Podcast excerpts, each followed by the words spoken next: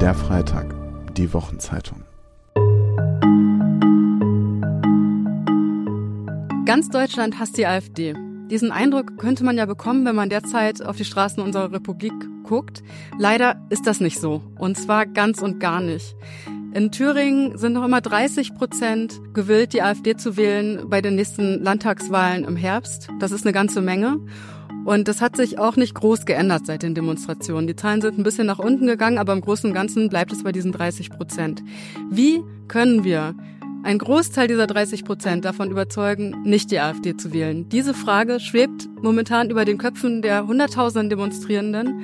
Und einer, der eine Idee dazu hat, ist Klaus Dörre.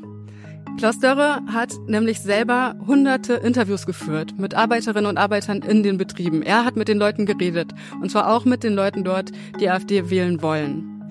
Klaus Dörre hat jetzt vier Vorschläge entwickelt, was wir tun können, um die AfD noch zu besiegen vor den Landtagswahlen. In Thüringen ganz konkret, aber auch längerfristig in der Republik. Klaus Dörre ist Arbeitssoziologe an der Friedrich-Schiller-Universität in Jena. Und mit ihm diskutiere ich jetzt darüber, wie wir die AfD noch besiegen können. Mein Name ist Elsa Köster, ich bin Politikredakteurin und Titelverantwortliche bei der Wochenzeitung Der Freitag. Herr Dörre, auch im thüringischen Jena finden Proteste gegen Rechtsextremismus statt. Sie waren dabei und eine Rede hat Sie besonders beeindruckt, oder? Ja, das war die Rede eines gewerkschaftlichen Vertrauensmanns, beschäftigt bei Karl Zeiss Jena.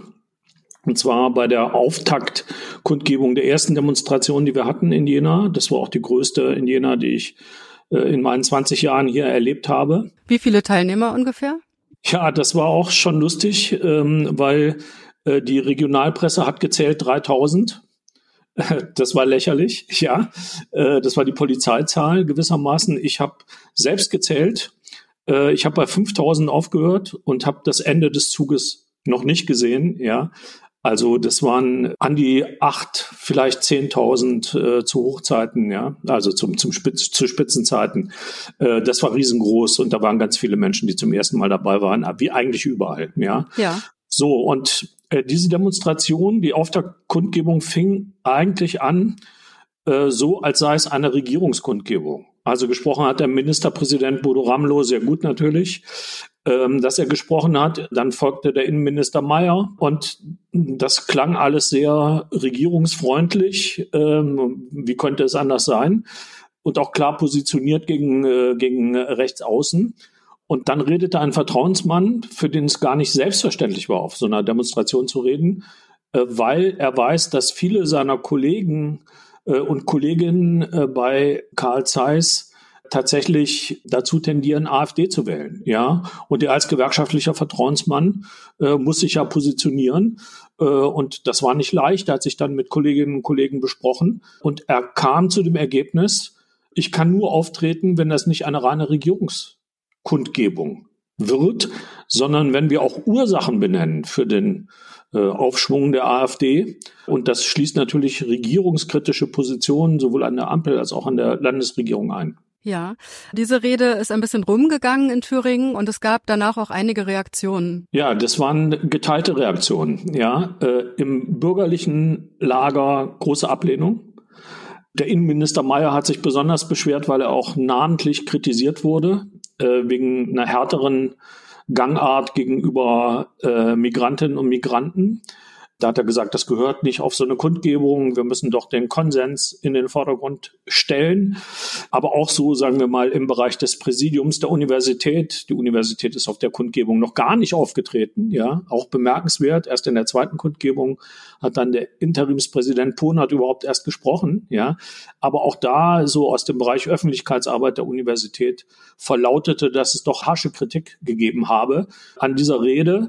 Und äh, das gilt auch für das gewerkschaftliche Lager. Also nicht alle waren einverstanden damit, äh, dass dieser Vertrauensmann tatsächlich so eine sehr kritische Position bezieht, äh, über Leiharbeit spricht, prekäre Beschäftigung, äh, die Fehler der Ampelpolitik und so weiter. Ja, das war nicht selbstverständlich.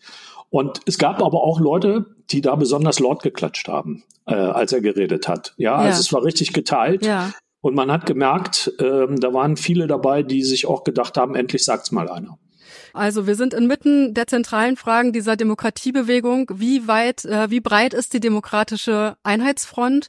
Wer ist mit dabei, ähm, wer nicht? Was, wie gehen wir mit Konflikten um innerhalb dieser Einheitsfront, wenn auch die Regierung sich beteiligt, auch die CDU sich beteiligt, Unternehmer sich beteiligen und Arbeitnehmerinnen und Arbeitnehmer. Darüber wollen wir heute sprechen. Beginnen wir aber bei dem ersten Schritt oder bei der ersten Frage, äh, wie die AfD noch zu besiegen ist. Vielleicht sagen Sie noch mal kurz, was Sie unter besiegen verstehen. Also besiegen ist für mich zunächst mal als politisches Nahziel äh, die Mehrheitsfähigkeit der AfD zu verhindern. Also wenn wir uns die Thüringer äh, Landschaft angucken, äh, dann äh, ist die AfD in manchen Umfragen bis zu 37 Prozent geklettert. Und wenn wir uns jetzt vorstellen, äh, FDP und Grüne kommen nicht mehr rein, in den Landtag, kann passieren. Wir reden hier über Thüringen, nur kurz der Einschub, genau. Wir reden über die Thüringer Landtagswahlen, die aber eine bundesweite Bedeutung haben wird. Und dann haben wir ja äh, sowas Unberechenbares wie die Werteunion, die zusammen mit den Bürgern für Thüringen, die sind eine Abspaltung von der FDP und zum Teil neue Leute und rechtsoffen, also die würden koalieren mit der AfD. Ähm, wenn die reinkommen würden, man weiß nicht, was aus der Linkspartei wird. Äh, Stichwort BSW, also Bündnis Sarah Wagenknecht, die da auch antreten werden jetzt. Aber es könnte passieren, dass eine relative Mehrheit für die AfD plus sozusagen äh, Werteunion und Bürger für Thüringen und vielleicht ein, zwei Dissidenten bei der CDU, äh, dass das ausreichen würde für eine Mehrheit im Landtag. Und das ist natürlich, das wäre fatal, nicht? Also dann hätten wir erstmals auf Landesebene eine AfD, die äh, tatsächlich mehrheitsfähig wäre, wie sie das in manchen Regionen in Thüringen bereits ist, in manchen Regionen in Sachsen, Sachsen-Anhalt, Mecklenburg, Vorpommern auch bereits ist. Ja. Ähm, aber das hätte eine neue Bedeutung und das wäre auch nicht zum ersten Mal, muss man klar sagen, weil wir, wenn wir in die Thüringer Landschaft schauen, etwa die ländlichen Industrieregionen, bei aller Vorsicht, was historische Parallelen angeht, äh, doch sehen müssen, dass wir in den ähm, 1920er, 1930er Jahren oft in den gleichen Regionen, in denen die AfD jetzt mehrheitsfähig ist oder sich anschickt, mehrheitsfähig zu werden, auch so eine Bewegung von links nach rechts hatten. Ja, also das ist, das signalisiert äh, Schlimmes, ja. Genau, das ist das Drohszenario für den Herbst 2024, also ja. sehr bald. Nun geht es darum, wie das, wie das zu verhindern ist, dass das eintritt, die Mehrheitsfähigkeit der AfD. Sie beginnen da bei diesen vier Schritten gar nicht ähm, auf der landespolitischen Ebene, sondern ähm, sagen, man muss sich persönlich einsetzen. Ähm, ja. Auch Martin Kopenhagen, so heißt nämlich der IG Metall Vertrauensmann, über den wir gesprochen haben, der setzt sich im Betrieb für den Dialog ein mit Leuten, die auch AfD unterstützen und sagen, das ist ganz schön anstrengend und schwierig. Wie stellen Sie sich das vor? Wie soll das helfen, ein Dialog mit überzeugten AfD-Unterstützenden? Also man muss da, glaube ich, nochmal trennen. Äh, es gibt solche, die richtig festgelegt sind. Da hat das, da hat sich das äh, Weltbild, das rechtsradikale Weltbild von mit Umvolkung und allem, was dazu gehört, festgesetzt, die erreicht man nicht mehr. Aber ich würde davon ausgehen, dass mindestens die Hälfte derjenigen, die das gegenwärtig dazu tendieren, das Kreuz bei der AfD zu machen, äh, dass das Leute sind, die das vorwiegend aus Protest machen, die noch nicht völlig festgelegt sind. So, und um die geht's ja eigentlich. Und da würde ich sagen, äh, haben diese Massendemonstrationen, die es jetzt gegeben hat, tatsächlich die Möglichkeit geschaffen, dass äh, viele Menschen den Mut finden, in der Alltagskommunikation mit anderen zu sprechen und auch mit jenen zu sprechen, die nach rechts tendieren, aber noch offen sind für Argumente, wenn man so will. Und die Grunderfahrung ist, die wir haben, jetzt vor allen Dingen aus der Arbeitswelt, aus den Betrieben, aus den Büros, dass erfolgreiche Kommunikation, erfolgreich daran gemessen, dass man Leute davon abhält, äh, AfD zu wählen, dass die in Alltagsgesprächen am besten funktioniert. Äh, ich selbst habe verwiesen auf das Beispiel einer Vertrauensfrau, äh, in dem Fall bei Opel Eisenach, die gar nicht damit anfängt, dass sie das Weltbild der Kolleginnen und Kollegen in Frage stellt, die zur AfD tendieren, sondern sie fängt auf der persönlichen Ebene an. Also mit magst du mich? Und dann verbindet sie das mit der Offenlegung der Tatsache, dass sie mit einer Partnerin zusammenlebt. So, und dann erklärt sie mal, was die AfD für ein Familienbild hat, äh, für ein Bild der Rolle der Frau und dann schließt sie die erste Sentenz damit, du kannst mich nicht mögen, wenn du so eine Partei wählst. Ja.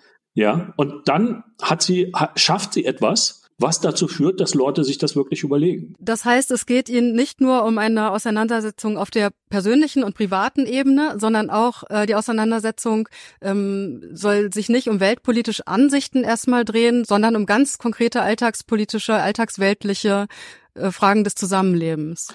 Ja, das kann sich auch um weltpolitische Fragen äh, drehen, wenn sie auf der per persönlichen Ebene kommunizierbar sind. Ja? ja, das ist der entscheidende Punkt. Also wenn Sie von vornherein das Weltbild, das komplette Weltbild äh, solcher Leute in Frage stellen, ja, äh, dann wird es schwierig, weil die sich ja oft auch auf den Double Speech äh, der politischen Klasse beziehen. Und da haben die viele, viele Anhaltspunkte, ne? sondern äh, es geht darum, sozusagen in der Alltagskommunikation zu überzeugen, aber auch das Standing zu haben, äh, das tun zu können. Und wenn man sich das vorstellt, äh, dieses zu organisieren, also das nicht einfach nur dem Selbstlauf zu überlassen, sondern Netzwerke zu bilden, wo man auch Argumente liefert für die alltägliche Auseinandersetzung, das in organisierter Form macht, dann ist das aus meiner Sicht die erste und vielleicht sogar gegenwärtig die wichtigste Ebene der Auseinandersetzung mit Menschen, die zur AfD tendieren.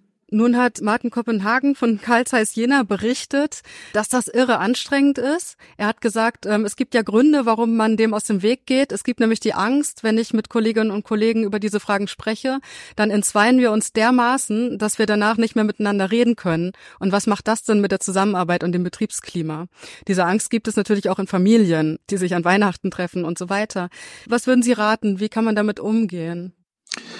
Äh, ich denke mal, dass man versucht muss, Positionierungen zu vermeiden, die dem Gegenüber nicht die Möglichkeit geben, sich überhaupt zu äußern.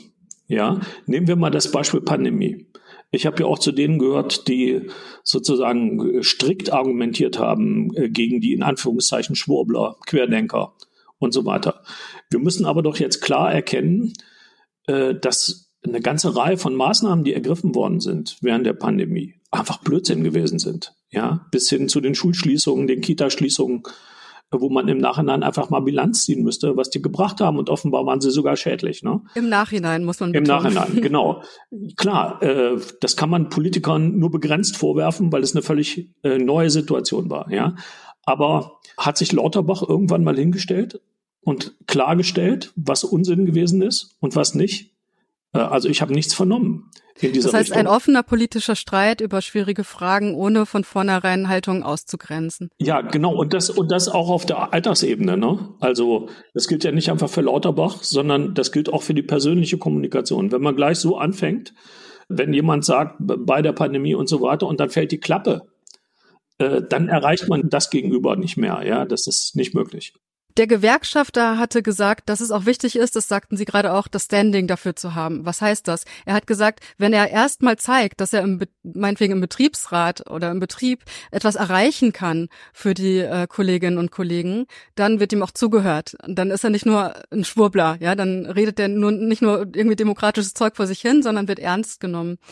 Da sind wir bei Schritt zwei, den Sie skizziert haben, nämlich die Frage der Gewerkschafts Politik und der AfD. Viele Leute in den Betrieben denken, die AfD steht ja auch an ihrer Seite und erreicht auch was für sie, weil zum Beispiel der AfD-Abgeordnete Jürgen Pohl im letzten Jahr im Bundestag äh, gefordert hat, ähm, Betriebsratsgründungen zu erleichtern. Also äh, ist es nicht im Interesse der Arbeitnehmerinnen und Arbeitnehmern in den Betrieben dann tatsächlich auch AfD zu wählen? Natürlich nicht, äh, weil das ist so ein äh, vergifteter Köder den die AfD äh, den Beschäftigten hinhält. Was will die AfD? Also ich habe diese Rede von Pohl gehört. Tatsächlich tritt er dafür ein, Betriebsratsgründungen zu erleichtern. Er verbindet das aber mit dem Vorschlag, die Tarifhoheit von den Gewerkschaften an die Betriebsräte zu delegieren. Was würde das heißen? Klingt erstmal demokratisch. Ja, klingt, klingt ziemlich demokratisch. Nur Betriebsräte sind ja laut Betriebsverfassungsgesetz Intermediäre. Institutionen werden von den Belegschaften gewählt. Ihre Aufgabe ist es, zwischen Betriebswohl und Belegschaftsinteressen zu vermitteln. Ja, so und äh, wenn Sie äh, die Gewerkschaften raushaben, ähm, dann äh, entfallen die Möglichkeiten zu überbetrieblichen und unternehmensübergreifenden Regelungen. Also der Flächentarifvertrag wäre weg. Der ganze Branchen reguliert und dafür sorgt, dass es einheitliche Wettbewerbsbedingungen gibt. Es wäre die also Folge, Vereinzelung eigentlich. Genau, die, die Folge wäre eine radikale Verbetrieblichung der Arbeitsbeziehungen. ähm, also noch stärker, als das jetzt ohnehin schon der Fall ist. Und faktisch würden die Betriebsräte zu Unternehmensparteien die gegeneinander konkurrieren. Ne? Und das würde noch unterstützt durch einen zweiten Vorschlag, den Pool auch macht. Äh, die wollen sozusagen die Freistellung von Betriebsräten nicht mehr zulassen. Freistellung heißt ja, dass die unkündbar sind. Und unter den gegenwärtigen Bedingungen, gerade im Osten, wo es vermehrt Arbeitgeberwiderstand gibt, gegen Streiks, gegen Betriebsratsgründungen und so weiter, wäre das das Todesurteil. Ja, also die, das deutsche Modell der Arbeitsbeziehung würde zerbrechen. Es gäbe eine radikale Verbetrieblichung und die organisierte Macht der Arbeitnehmerinnen und Arbeitnehmer würde äh, deutlich schrumpfen, trotz der veränderten Verhältnisse am Arbeitsmarkt. Also das ist ein vergifteter Köder der völlig nach hinten losgeht, ja, also aus der Arbeitnehmerperspektive betrachtet. Das heißt, es geht Ihnen darum, dass man auch auf betrieblicher Ebene klar machen muss, dass die AfD eine neoliberale Partei ist, die nicht die Interessen der Arbeitnehmerinnen stärkt. Ich, ich ähm, würde vielleicht ein, eine Einschränkung machen bei diesem Etiketten neoliberal. Ja. Da bin ich sehr vorsichtig, weil das so ein Catch-all-Begriff ist. Also alles, was gewissermaßen prokapitalistisch ist und marktkompatibel wird, wird oft mit dem Etikett neoliberal versehen. Und in Kreisen etwa sozialer Bewegungen der Linken ist dann neoliberal ein Stempel und da muss man nicht weiter argumentieren, weil neoliberal ist böse. Ich würde die AfD als prokapitalistisch bezeichnen. Ob sie neoliberal in Gänze ist, würde ich bezweifeln. Für die Thüringer AfD mit ihrem ja, nationalsozialen Profil, der völkisch-sozialen Ausrichtung, würde das meiner äh, Ansicht nach in Gänze nicht zutreffen. Sie ist prokapitalistisch und sie hat sehr stark vor Augen Interessen von kleineren, mittleren Unternehmern, Geschäftsführern und so weiter, die äh, im Grunde natürlich äh, der kapitalistischen Utopie anhängen, je weniger, je weniger Regulierung, desto besser. Ja, das, das trifft schon zu. Danke für die Klarstellung. Bleiben wir aber noch einen Moment bei den Tarifkämpfen und der Frage, wie man innerhalb der Betriebe und bei diesen Tarifkämpfen die AfD politisch schwächen kann. Aus ich sag mal linker Perspektive. Äh, wenn ich linke Perspektive sage, und das ist ja meistens auch so, wenn Sie sie sagen, meinen wir das linke Spektrum, also SPD, Grüne, Linkspartei ähm, und linke Organisationen. Wir haben ja derzeit eigentlich viele Tarifkämpfe. Also es ist ja nicht so, dass wir eine große Schwäche haben in der Arbeitnehmerschaft, sondern das Bodenpersonal von Lufthansa streikt, äh, der ÖPNV streikt, die GDL streikt, der öffentliche Dienst hat gestreikt. Also es gibt äh, da ja eigentlich eine große Politisierung oder eine große Mobilisierung sagen wir. Ja. Was kann denn aus linker Perspektive da stark gemacht werden, um die Arbeitnehmerin zu stärken und auch die sozialökologische Transformation gerechter zu gestalten? Ja, zwei Antworten bezogen auf die äh, AfD zunächst. Man muss nur mal fragen, wo eigentlich die AfD in diesen aktuellen Arbeitskämpfen ist.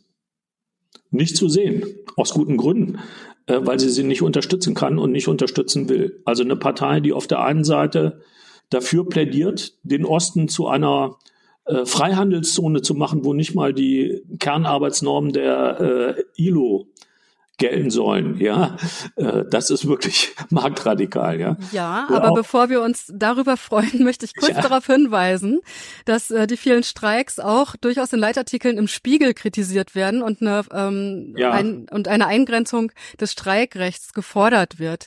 Auch diejenigen, die die Demokratiebewegung ähm, stärken und bejubeln, auf der einen Seite kritisieren auf der anderen Seite diese Ermächtigung der Arbeitnehmerinnen und Arbeitnehmer. Also das ist ja auch schwierig, was die demokratische Einheitsfront angeht. Das stimmt. Äh, auf den Begriff demokratische Einheitsfront kommen wir nochmal zurück. Äh, den sehe ich eher kritisch, ja.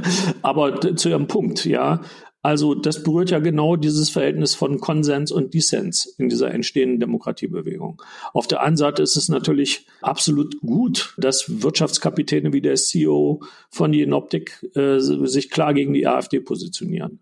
Aber das, was jetzt einsetzt, nur weil wir mal ein Aufflammen von Arbeitskämpfen haben, das eine lange Vorgeschichte hat mit dem Verzicht während der Pandemie, der Inflation, die große Löcher in die Portemonnaies reißt, äh, den äh, Arbeitsbedingungen, die jetzt herrschen, weil Personalmangel da ist und die, die arbeiten, das ausgleichen müssen, das zu vermehrten Stress und Intensivierung von Arbeit führt. Wenn das jetzt einfach beiseite gewischt wird und man äh, den alten neoliberalen, in dem Fall wirklich neoliberalen Fehler macht, alles aus der Kundenperspektive zu betrachten und damit die Arbeitsbedingungen auszublenden. Äh, dann ist das Wasser auf die Mühlen der AfD. äh, weil dann ein Protest entsteht, den sie zu instrumentalisieren versucht und das nicht ohne Erfolg. Also das wäre ein Teil der Antwort. Wollen wir zur Transformation auch noch? Ja, vielleicht ähm, zwei, drei Sätze. Ja, also gegenwärtig ist die AfD dabei, sich mit der sozialökologischen Transformation ein neues Politikfeld zu erschließen. Und zwar der Gestalt, dass sie so tun, als könne man beispielsweise den Verbrenner und Dieselmotor ohne große Verbote oder ähnliches äh, weiter in Fahrzeuge einbauen, weil sie den Klimawandel für ähm, ja im Grunde nicht existent erklärt. Schluss mit dem Klimagedöns äh, nennt Höcke das, ja. Das heißt, wie die meisten rechtsradikalen Parteien positioniert sie sich da antiwissenschaftlich, ne? versperrt sich wissenschaftlichen Erkenntnissen und setzt im Grunde auf ein Weiter so und macht damit den Arbeitnehmerinnen und Arbeitnehmern in der Auto- und Zulieferindustrie Versprechungen, die nicht einzulösen sind. Schon weil die Weltmarktzwänge ganz andere sind. China, die USA gehen zur E-Mobilität über ob das die AfD will oder nicht. Ja, so und der, der entscheidende Punkt ist jetzt, dass die, die Linke, auch die Gewerkschaften lernen müssen, die Klimafrage mit der sozialen Frage zu verbinden. Weil je größer das Vermögen und das Einkommen, desto größer auch der Klimafußabdruck und der ökologische Fußabdruck. Hauptursache für die klimaschädlichen äh, Emissionen sind die Investitionen, nicht der Konsum. Ja, das heißt, wir können uns alle vegan ernähren. Das mag ja gut sein, aber damit werden wir es äh, nicht in den Griff kriegen, den Klimawandel. Man muss an die äh, Investitionsentscheidungen, damit an die Eigentumsfrage ran. Und von der sind große Teile der Beschäftigten äh, äh, einfach ausgeschlossen. Selbst der stärkste Betriebsrat hat keinen Einfluss darauf, was wie wozu äh, produziert wird, außer über informelle Wege, wo man dann doch eine Stimme hat, wie bei VW in Baunatal. Ja, aber generell gilt, Ausschluss der Produzenten von Produktionsentscheidungen. Und da liegt der Hase im Pfeffer. Sie sprechen da von einer halben Demokratie. Können Sie das noch kurz ausführen, weil das ganz zentral ist äh, in Ihrer Theorie für den Rechtsruck? Ja, das ist äh, ein Begriff, der von Ulrich Beck stammt, aus der Risikogesellschaft vor Jahrzehnten formuliert. Halbierte Demokratie meint, dass demokratische Verhältnisse äh, zwar in der Zivilgesellschaft gelten, aber nicht in der Arbeitswelt. Ja, und das meint genau diesen Punkt über das Was, Wie und Wozu entscheiden kleine Managerkasten und ja selbst kleine Schichten innerhalb der äh, herrschenden Eigentümerklasse, wenn man so will. Äh, ja, nehmen wir das Beispiel Geschäftsmodell der Autoindustrie. Trotz Elektromobilität soll ja einem äh, äh Geschäftsmodell festgehalten werden, dass Gewinne vor allen Dingen äh, in den Hochpreisnischen äh, bei SUVs und Luxuslimousinen macht, die sprit- und energieintensiv sind. So, daran soll sich nichts ändern. Warum? Weil man da äh, gewissermaßen äh, die steigenden Kosten an die Kunden weitergeben kann. Die bezahlen alles. Ja. So, das ist aber strukturell nicht nachhaltig. So, darauf haben Arbeitnehmer in der Regel keinen Einfluss, auch die Gewerkschaften nicht, auch die Betriebsräte nicht. Und Ihr Vorschlag wäre äh, Mitbestimmung bei Investitionsentscheidungen in der Transformation. Genau, das wäre der entscheidende Punkt. Äh, ich habe das begründet mit einem Rückgriff auf den Philosophen Günther Anders, der äh, von einer Trennung von Produktion und Gewissen gesprochen hat. Ja, also wenn Sie nicht mitbestimmen können, was Sie produzieren und womit Sie produzieren, dann haben Sie dafür auch keine Verantwortung tendenziell. Ja, und deshalb können Sie in Anführungszeichen gewissenlos produzieren. Und das lässt sich nur überwinden, wenn äh, die Arbeitnehmerseite über Investitionsentscheidungen mitentscheiden kann. Ich würde es aber nicht nur den äh, Belegschaften in den Betrieben überlassen, weil die neigen dann schnell zu Unternehmenskorporatismus. Das ist ein wichtiger Punkt, aber darf nicht der alleinige sein. Ich denke, dass Zivilgesellschaften etwa auf regionaler Ebene mitentscheiden können sollten, wofür Ressourcen verwendet werden, wie investiert wird und so weiter. Ähm, das war schon mal eine Debatte in den Gewerkschaften, etwa über regionale Struktur und äh, Wirtschaftsräte. Die ist versandet, die Debatte, die muss schleunigst wieder aufgegriffen werden unter neuen Vorzeichen. Nur zur Orientierung. Wir diskutieren gerade den Schritt zwei zur Bekämpfung der AfD, nämlich eine Demokratisierung der Wirtschaft kann man das so sagen? Also mehr Mitbestimmung bei Investitionsentscheidungen und Stärkung der Gewerkschaften. Das ist der entscheidende Punkt. Und als Nahziel kann man da hinzufügen, äh, gerade im Osten müssten wir überhaupt erstmal dafür sorgen, dass ähm, ja Beschäftigungsverhältnisse wieder tarifiert werden, dass Gewerkschaften überhaupt wieder eine Stimme haben und so weiter. Äh, das ist ja besonders unterdurchschnittlich ausgeprägt. Und da, wo Gewerkschaften, Betriebsräte nicht sind, hat die AfD die Fäden in der Hand. Vielleicht sprechen wir noch ganz kurz darüber, warum das so wichtig ist. Warum hat die AfD da die Fäden in der Hand? Ähm, Sie sprechen oft von so einem Gefühl äh, von Fremdbestimmtheit der äh, ArbeiterInnen ähm, während ihrer Arbeitszeit, weil ihnen da die Mitbestimmung fehlt und sagen, umso wichtiger wird den Leuten, wie sie ihre Freizeit und ihr Leben bestimmen können. Und wenn dann jemand kommt und sagt, aber ihr sollt diese Heizung haben und dürft nicht Auto fahren, ähm, ist die Empörung umso größer. Ist das die Theorie? Ja, das ist nicht nur Theorie, sondern Empirie. sozusagen äh, das, was wir erfahren haben, was uns auch belehrt hat, das haben wir ja so gar nicht finden wollen. Ja, aber wenn Sie jetzt ähm, wie der, wie der Opel-Arbeiter, den ich oft zitiert habe, sich klar positionieren gegen Grüne und Klimabewegung, äh, nicht dann erschreckt an das, auch weil das manchmal sehr aggressiv vorgetragen wird, nicht? Also von der Kupplung gerutscht, vorbei das Problem mit den Klimaklebern. Sowas wird dann im Scherz gesagt, aber es wird gesagt. So, und äh, wenn man sich fragt, wie kommt das? Und dann stößt man auf Arbeitsbedingungen, Arbeit am Band in engen Taktzeiten. Du bist schon vor der Mittagspause fertig. Äh, du machst das nur wegen, wegen vergleichsweise viel Geld äh, und wegen Kolleginnen und Kollegen, die sind wie Familie und so weiter und hast wenigstens noch einen Tarif und einen Betriebsrat. Aber du willst, wenn du durchs Werktor gehst, wirklich frei sein. Und du willst dir nicht von Leuten vorschreiben lassen, die in deinen Augen besser gestellt sind, privilegiert sind, die studiert haben, die Zugang zu besseren Jobs haben können, von denen willst du dir nicht vorschreiben können, was du zu tun und zu lassen hast. Weil Welt, selbst wenn du dein Hobby aufgibst, also die Kiste zu tunen auf 220 Sachen und Teslas zu jagen, äh, selbst wenn du sie aufge das Hobby aufgeben würdest, wird dein Manager doch weiter seinen Porsche fahren. Ja, und das stimmt ja. Ja. ja.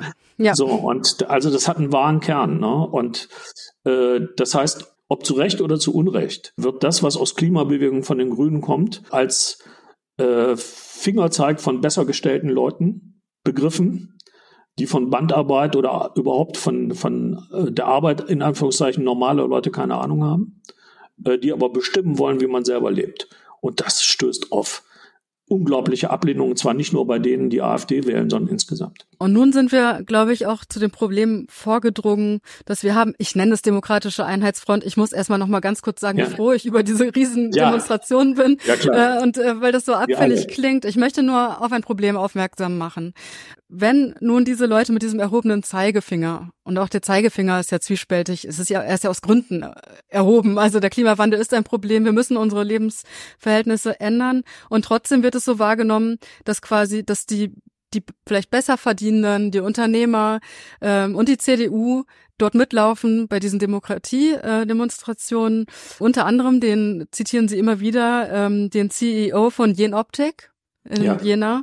Das ist, ähm, also Jenoptik kann ich noch mal kurz sagen, ist ein börsennotierter Technologiekonzern mit Sitz in Jena, durchaus ein globaler Player. Und dessen Vorstandschef äh, Steffen Träger hat im letzten Jahr eine Kampagne gegen rechts initiiert. Mitarbeiter mit Migrationshintergrund werben äh, mit dem Slogan Bleib offen. Also das war schon vor der Demokratiebewegung. Und jetzt muss man sagen, das tut äh, Stefan Träger vielleicht, weil er ein großer Demokrat und Antirassist ist. Vielleicht aber auch, weil er den wirtschaftlichen Erfolg im Osten gefährdet sieht durch die AfD, wie er selbst sagt. Ist das Nützlichkeitsrassismus? Äh, so ist das in der Debatte mal genannt worden. Ja, also in den äh, antirassistischen Bewegungen äh, ist immer argumentiert worden, äh, dieses Nützlichkeitsargument, das darf man nicht bringen, äh, weil also kein Mensch ist illegal, und wir dürfen nicht nach nützlich und nicht nützlich sortieren, ja. Und das ist ja was Richtiges dran. Genau, das Mal. Recht auf Asyl ist auch erstmal ein Grundrecht das auf Asyl zum Beispiel.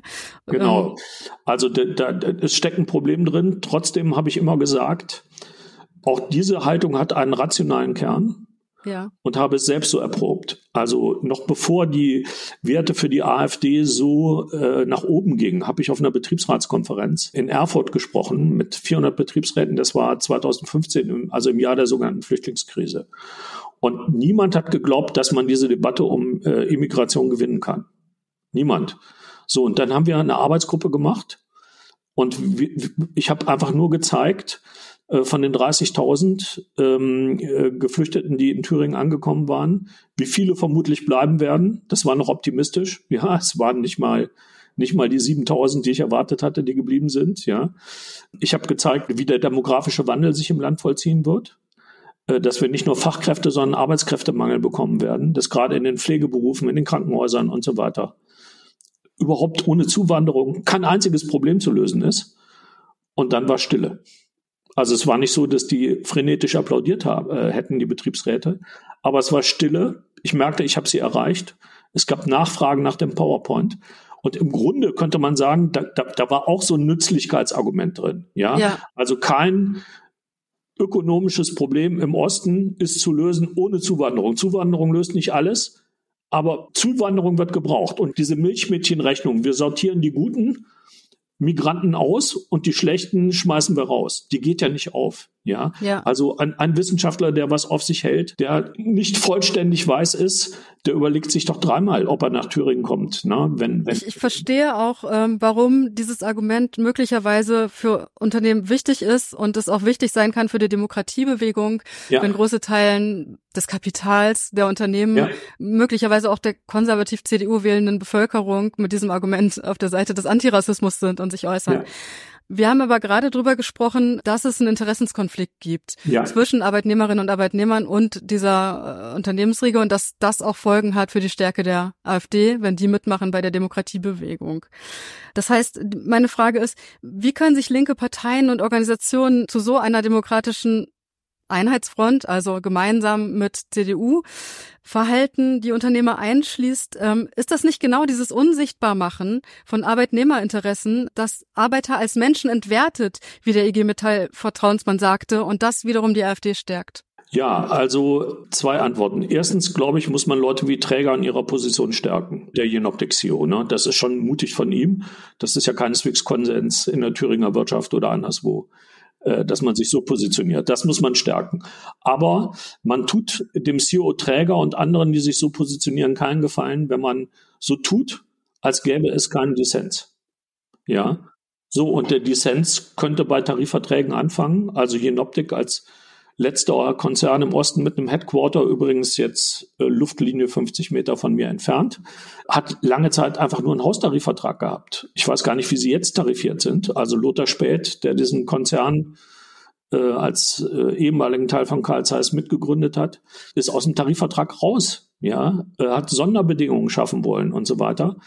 Und also selbstverständlich muss man thematisieren, gerade im Osten, Beispielsweise das Lohndifferenzial, was es gibt. Für die gleiche Arbeit kriegt man in Thüringen in der Zulieferindustrie 33 Prozent weniger Lohn und Gehalt im Durchschnitt als im Durchschnitt der Republik. Ja, für die gleiche Arbeit. Wie ist das zu begründen und so weiter? Wenn man das verschweigt, wenn man das nicht zum Thema macht, hat man keine Chance, äh, in den Betrieben überhaupt äh, Leute zu erreichen, weil die wissen um die Ungerechtigkeit. Sie sprechen die äh, eklatante Ungerechtigkeit zwischen Ost und West an. Eine ja noch eklatantere Ungerechtigkeit ist die zwischen, ja, wie man früher gesagt hat, zwischen oben und unten und zwischen den Klassen.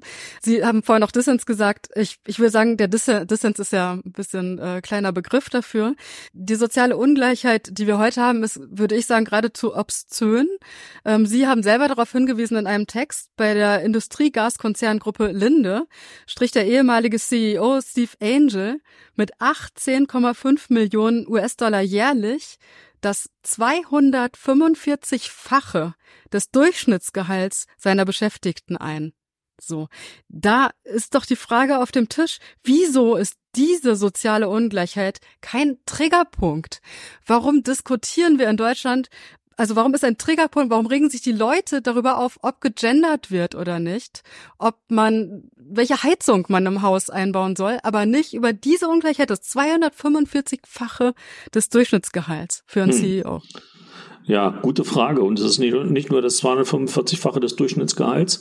Der fordert äh, von äh, Linde jährlich äh, eine Eigenkapitalrendite, die an die 30 Prozent geht und wird sogar erwirtschaftet. Also es war ein purer Wahnsinn, ja. Ja, schierer Wahnsinn. Und das ist ja ein Beispiel, das ist ein besonders krasses Beispiel, aber ähm, von vielen. Genau, so ist das. Warum wird das nicht zum äh, Triggerpunkt? Gute Frage. Ja, meine Antwort wäre, äh, weil äh, die Ungleichheit zwischen oben und unten, zwischen den Klassen, die ja nicht einfach ähm, ja, ähm, ja, diesen Struktur, eine strukturelle Ungleichheit, die obszöne Ausmaße angenommen hat, das sagen Sie völlig zu Recht weil diese Frage letztendlich eine Eigentumsfrage ist. und die wird in der öffentlichen Debatte tabuisiert und sie wird schon bei der Steuerfrage tabuisiert. Wir diskutieren jetzt wieder über die Senkung von Unternehmenssteuern. Und es wird anders, als es beispielsweise die SPD versprochen hat, äh, bei den letzten Bundestagswahlen nicht darüber diskutiert, wie diese obszöne Schere zwischen arm und reich geschlossen werden kann. Ja, und das läuft ja immer darauf raus, dass man denen unten was zumutet, was man denen oben nicht zumutet. Das ist ein, ein basaler Grundsatz jeglicher Gerechtigkeitstheorie. Wenn man das tut, ja, dann äh, explodiert die Sache. Ja, das spüren und die Leute ja sehr genau. Also genau. das haben Sie ja in Ihren Interviews mitbekommen. Das spüren die Leute sehr genau. Können Sie noch mal sagen, warum sprechen wir nicht über die soziale Ungleichheit? Warum ist diese Bewegung dieser Leute nicht, sich zusammenzutun gegen diese soziale Ungleichheit, sondern das schert aus in Rassismus und in Unterstützung der AfD? Äh, die glauben insbesondere im Osten, aber auch im Westen nicht daran, dass sich daran tatsächlich was ändern ließe. An den klassenspezifischen Ungleichheiten. Ja, also vieles ist immer wieder versprochen worden und es passiert aber nichts dergleichen. Und äh, das bedeutet eigentlich, dass ja die, die, die Grundstruktur der Klassenauseinandersetzung stillgestellt ist, selbst auf der Verteilungsebene. Und dann setzt Folgendes ein. Dann deckt, äh, setzt eine Denkhaltung ein, wenn es schon für alle nicht reicht, was wir ja tagtäglich erleben, ja. gerade auf dem Land, wo die soziale Infrastruktur bröckelt und so weiter. Dann wollen wir, dass es zumindest für uns reicht, so, und für uns reicht es am besten dann, wenn wir die Zahl derer, die Ansprüche aufs Volksvermögen haben, begrenzen. So, und dafür kann man Kriterien finden. Keinen Zugang sollen Leute haben, die keine Staatsbürgerschaft haben. Keinen Zugang sollen Leute haben, die einem Kulturkreis angehören, der nicht integrationsfähig ist und so weiter. Das kann man sehr flexibel definieren und äh, besonders radikal kann man das dann definieren äh, mit den Deportationsplänen, die da ruchbar geworden sind äh, mit diesem Treffen, das da enthüllt worden ist und das zu den großen Massendemonstrationen geführt hat. Das heißt, Oben-Unten-Konflikte werden umdefiniert in Innen-Außen-Konflikte. Daran arbeitet die AfD tagtäglich. Und nun wollen wir das zurückholen und die AfD besiegen. Können Sie noch mal ganz klar sagen, wir sind bei äh, Schritt drei. Das ist ja eine Aufgabe der linken Parteien hier. Ja. Ähm, was ist also, was ist die Aufgabe der linken Parteien hier auf diesem Gebiet der sozialen Ungleichheit in der Demokratiebewegung? Ja, Sie müssen, glaube ich, wieder zeigen, dass Sie bei dieser zentralen Frage, hm, man könnte sagen, Eigentumsfrage, die bei den Löhnen, Gehältern anfängt, wohinter sich aber Arbeitsbedingungen verbergen. Also die Löhne sind Katalysator für sehr viel mehr. Ja, äh, nehmen Sie mal das Bodenpersonal jetzt, was, was in den Streik treten wird. Was ist da gelaufen? Während der Pandemie Lufthansa in der großen Krise, ähm, die Gewerkschaften haben zurückgesteckt, gesteckt. Trotzdem hat die Lufthansa äh, Tausende von Arbeitsplätzen gestrichen. Und dann war das Bodenpersonal weg und man kriegte die Leute nicht zurück. Das führt zu Störungen im Ablauf. Und die, die noch arbeiten, stehen unter Dauerstress. Und jetzt gehen sie in den Arbeitskampf. Das ist das Resultat. So. Und die Aufgabe der Linken kann eigentlich nur sein, die zu unterstützen. Das ist mal das Erste. Also ich mache es an einem plastischen Beispiel. Joe Biden hat sich äh, bei dem Streik der UAW äh, in der Autoindustrie in den USA mit vor die Werkstore gestellt und sie auf Seiten der Streikenden geschlagen. Ich warte noch drauf, dass Olaf Scholz sowas tut. Ja, ähm, da würde man ihn wenigstens mal sehen und vernehmen. Das wäre auch schon mal gut. Ja, so und ähm, das passiert bei uns gegenwärtig nicht. Also es gibt äh, immer mal so auch wohlwollende Unterstützung aus dem Arbeitsministerium. Ja, Hubertus Heil macht in gewissen Grenzen auch einen guten Job, wie ich finde. Aber jetzt wirklich ähm, ja, ich nenne mal den Begriff Klassenpolitik, dass man die Anliegen da, die da auftauchen, äh, zumal unter Inflationsbedingungen so aufgreift, dass Wirkungsmacht entfaltet wird. Das passiert einfach nicht. Ja, also wenn Sie die zurückliegenden Streiks nehmen und nehmen mal die Linkspartei, ähm, auch als sie noch beieinander war. Äh, welche Rolle haben also die großen Streiks äh, in der Linkspartei gespielt? Allenfalls dann, wenn sie mal im Dienstleistungssektor stattgefunden haben. Die Industrie ist völlig ausgeblendet worden, ja. Und das, obwohl äh, ja sie Betriebsräte haben, die Betriebsratsvorsitzende sind in großen Automobilwerken, ja. Da hat die Linke große Schwächen. Die SPD hat das auch nicht wieder zurückgewonnen, was sie unter Schröder verloren hat. Das heißt, wenn Olaf Scholz sich vor die Werkstore stellt oder ein Robert Habeck könnten wir uns ja auch vorstellen als Wirtschaftsminister mit ja eigentlich sozialem Profil in den Grünen, das immer weiter untergeht dann würden sie sich damit natürlich auch ganz klar gegen ähm, CDU-Politik stellen und gegen die Interessen vieler Unternehmer. Andererseits ist es so, äh, dass ähm, bei Wahlen, gerade im Osten, gerade in der Peripherie, bei Landratswahlen häufig die komplette demokratische Landschaft sich hinter die CDU stellen musste, um einen AfD-Landrat zu verhindern. Das ist immer wieder in vielen Kreisen passiert. Ähm, wie soll man sich also zur CDU verhalten? Konfliktiv oder solidarisch? Konfliktiv. Äh, aber noch eine kleine Bemerkung rückwärts. Von Olaf Scholz und Habeck würde ich gar nicht erwarten, dass sie sich vor die Werkstore der Autoindustrie stellen. Mir würde es schon reichen, wenn sie nicht äh, zu Elon Musk nach Grünheide reisen würden und den nur, nur bejubeln, ohne äh, diesen gewerkschaftsfeindlichen Standpunkt, den Musk verkörpert, auch nur zu erwähnen. Ja, der kämpft mit härtesten Bandagen gegen die Gewerkschaften. Das überhaupt nicht zu thematisieren, das ist ähm, äh, verheerend gerade für die SPD, aber auch für die Grünen. So, jetzt aber zu Ihrer Ganz Frage. Kurz. An dieser ja. Stelle versteht ja. man vielleicht den IG Metall Vertrauensmann, der mit Bauchschmerzen ja. auf eine Kundgebung geht, gemeinsam äh, mit Regierungen. Ganz klar, das ist tatsächlich so und ich habe das auch auf einer IG Metall Grünen Veranstaltung in Berlin klar erklärt und man merkte, dass das getroffen hat ohne dass man gleich auf Einsicht äh, hoffen kann, ja. Äh, also beim Spitzenpersonal der Grünen. Aber jetzt zu Ihrer Frage. Also auch in den ländlichen Regionen, wo wie im Saale-Orla-Kreis jetzt äh, in der Stichwahl äh, der CDU-Kandidat Herrgott äh, gegen einen äh, Höcke-vertrauten Drum steht, da gilt als erstes, die Einheitsfront der Demokraten muss insofern funktionieren, dass eigentlich für jeden Demokraten klar sein muss, dass er wählen geht und Herrgott wählt. Ja, das muss klar sein. Aber, jetzt kommt das große Aber. Selbst, äh, ich glaube, glaub, so indiskret kann ich sagen, Herr Herrgott hat mir gegenüber erklärt, von Ihnen will ich gar keine Wahlaufrufe. Ja, äh, weil die Einheitsfront der Demokraten, das haben wir im Landkreis Sonneberg gesehen, funktioniert nicht. Im Landkreis Sonneberg hat der AfD-Kandidat gesiegt äh, bei den bei den Wahlen, ja, zum Landratsamt. Funktioniert so, nicht immer, muss man sagen. Oft ja, genug hat sie funktioniert. Ge genau, ich halte ja auch daran fest, dass es selbstverständlich sein muss, für jeden Demokraten dann äh, einen wie Herrgott zu wählen. Aber ich würde das nicht tun, ohne beispielsweise darauf hinzuweisen, dass Herrgotts Partei im Landtag äh, gemeinsam mit der AfD einem FDP-Entwurf äh, gegen Wind im Wald zugestimmt hat. Also sie erschweren die Energiewende weil äh, es schwerer wird, äh, Windräder im Wald zu positionieren. Oder aber sie sind dabei, ein Gendergesetz beschließen zu wollen, auf Initiative der CDU mit Stimmen der AfD. Und da setzt etwas ein, was die AfD normalisiert, weil sie äh, zur Mehrheitsbildung hineingeholt wird, wenn man so will. Ja. Und äh, wenn man das betreibt, sich aber auf der anderen Seite dann hinstellt und sagt, wir wollen die Demokratie retten, das ist der äh, berüchtigte Double Speech, äh, der dazu führt, dass man äh, der politischen Klasse insgesamt nichts mehr abnimmt. Ja, und äh, da, da würde ich sagen, es wäre auch im Interesse von Herrgott oder um die Jenaer Kundgebung zu nehmen, es müsste eigentlich im Interesse von dem Minister Meyer sein, dass der Dissens ausgesprochen wird, wenn der Grundkonsens gewahrt bleibt, äh, dass man unter Demokraten zusammenhält. Ja, das vielleicht noch ein Satz. Äh, Herrgott hat ja die Wahl im Saale-Orla-Kreis gewonnen. Knapp, sehr knapp. Dann hat sich ähm, der CDU-Vorsitzende Vogt hingestellt und hat gesagt, das sei ein Sieg der demokratischen Mitte.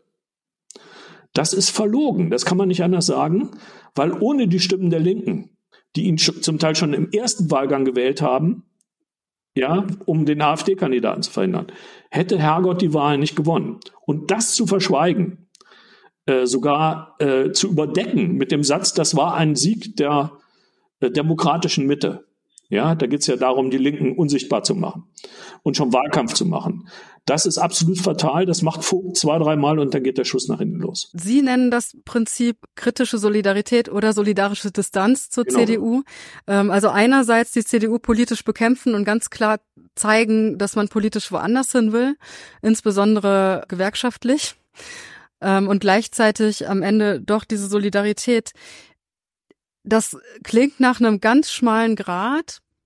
Ist da nicht die Gefahr, dass am Ende das verlogen wird. Also dieser, Sie haben vorhin gesagt, das wird nicht zum Triggerpunkt die äh, soziale Ungleichheit, weil man am Ende davon ausgeht, dass man sowieso nicht ändern kann. Na, wenn am Ende alle CDU wählen, dann stärkt das natürlich dieses Gefühl, dass man am Ende nichts ändern kann. Vielleicht können Sie darauf nochmal eingehen und dann auch übergehen zu Ihrem letzten Schritt, produktive Polarisierung entlang der verschiedenen Themen zur Bekämpfung der AfD. Also natürlich ist das Risiko da. Äh, das darf man überhaupt nicht verniedlichen, ja. Das sagen auch viele, etwa im Saal-Orla-Kreis. Ich habe zum ersten Mal in meinem Leben CDU gewählt äh, und bin nicht glücklich damit, ja. Und natürlich steht auch die Frage der Perspektiven. Äh, was macht Herrgott dann eigentlich da? Ja, also der Maßstab wird sein, verbessert sich was für die Leute. Und das gilt insgesamt für Politik.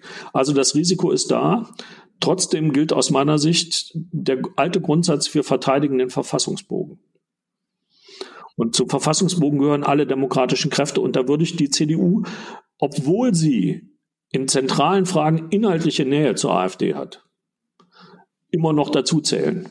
Es macht schon noch einen Unterschied, ob man ähm, ein rigides Migrationskonzept verfolgt oder ob man zu Deportationen aufruft. Ja, so das würde ich schon immer, daran würde ich festhalten. Aber äh, um zu Ihrem zweiten Punkt zu kommen, eigentlich hat der Jürgen Habermas äh, schon vor Jahren, als noch niemand ernsthaft an die Gefahr, eine faschistische Gefahr glauben wollte, in den Blättern für deutsche internationale Politik darüber geschrieben, hat gesagt, wir brauchen eine Polarisierung innerhalb des demokratischen Spektrums.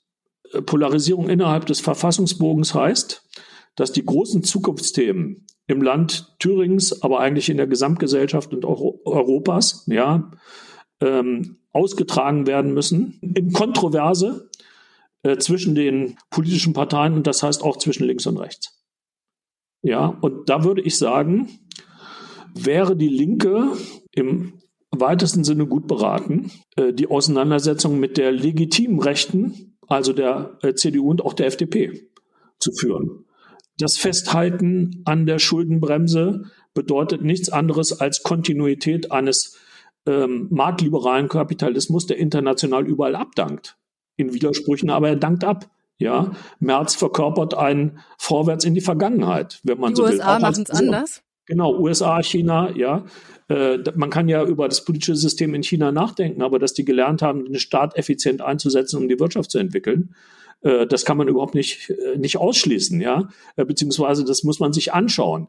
Äh, und das gilt ja auch für die sozial-ökologische Transformation. Warum kommen wir denn nicht voran?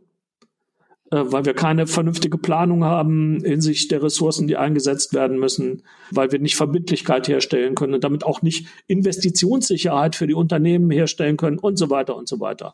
Und in Thüringen beispielsweise müsste man diese Auseinandersetzung um die sozial-ökologische Transformation mit der CDU führen und zwar knallhart. Ja, also die CDU ist ein Hindernis für die sozial-ökologische Transformation. Das klingt alles ähm, so schön, aber warum tut denn die Linke das nicht? Und jetzt nehmen wir die Linkspartei, die jetzt in Thüringen eine große Rolle spielt, im Bund gerade weniger, mal ein bisschen zurück. Die SPD, warum macht die Sozialdemokratie das nicht mehr, diesen Konflikt zu suchen und einzugehen und klar zu führen? Weil, also Olaf Scholz ist ja für die Schuldenbremse. Ist ja nicht so, dass nur der böse Christian Lindner von der FDP an der Schuldenbremse festhält. Das tut Olaf Scholz ja auch. Ja. Offen gestanden habe ich dafür nur eine sehr begrenzte Antwort. Bei der SPD habe ich den Eindruck, Selbstmord bei vollem Bewusstsein, wenn das so weitergeht. Mein, mein Haupteindruck ist, äh, das ist eine Regierungspartei, die so mit den Staatsapparaten verbändelt ist, äh, dass sie völlig verlernt hat, in Visionen zu denken und über das Bestehende hinauszudenken. Also sie ist nicht mal mehr eine reformistische Partei im klassischen Sinne, dass man sozusagen äh, eine bessere Gesellschaft auf dem Weg struktureller Reformen anstrebt. So, und äh, die Linke ist ja mal schwächer geworden in den letzten Jahren. Ja.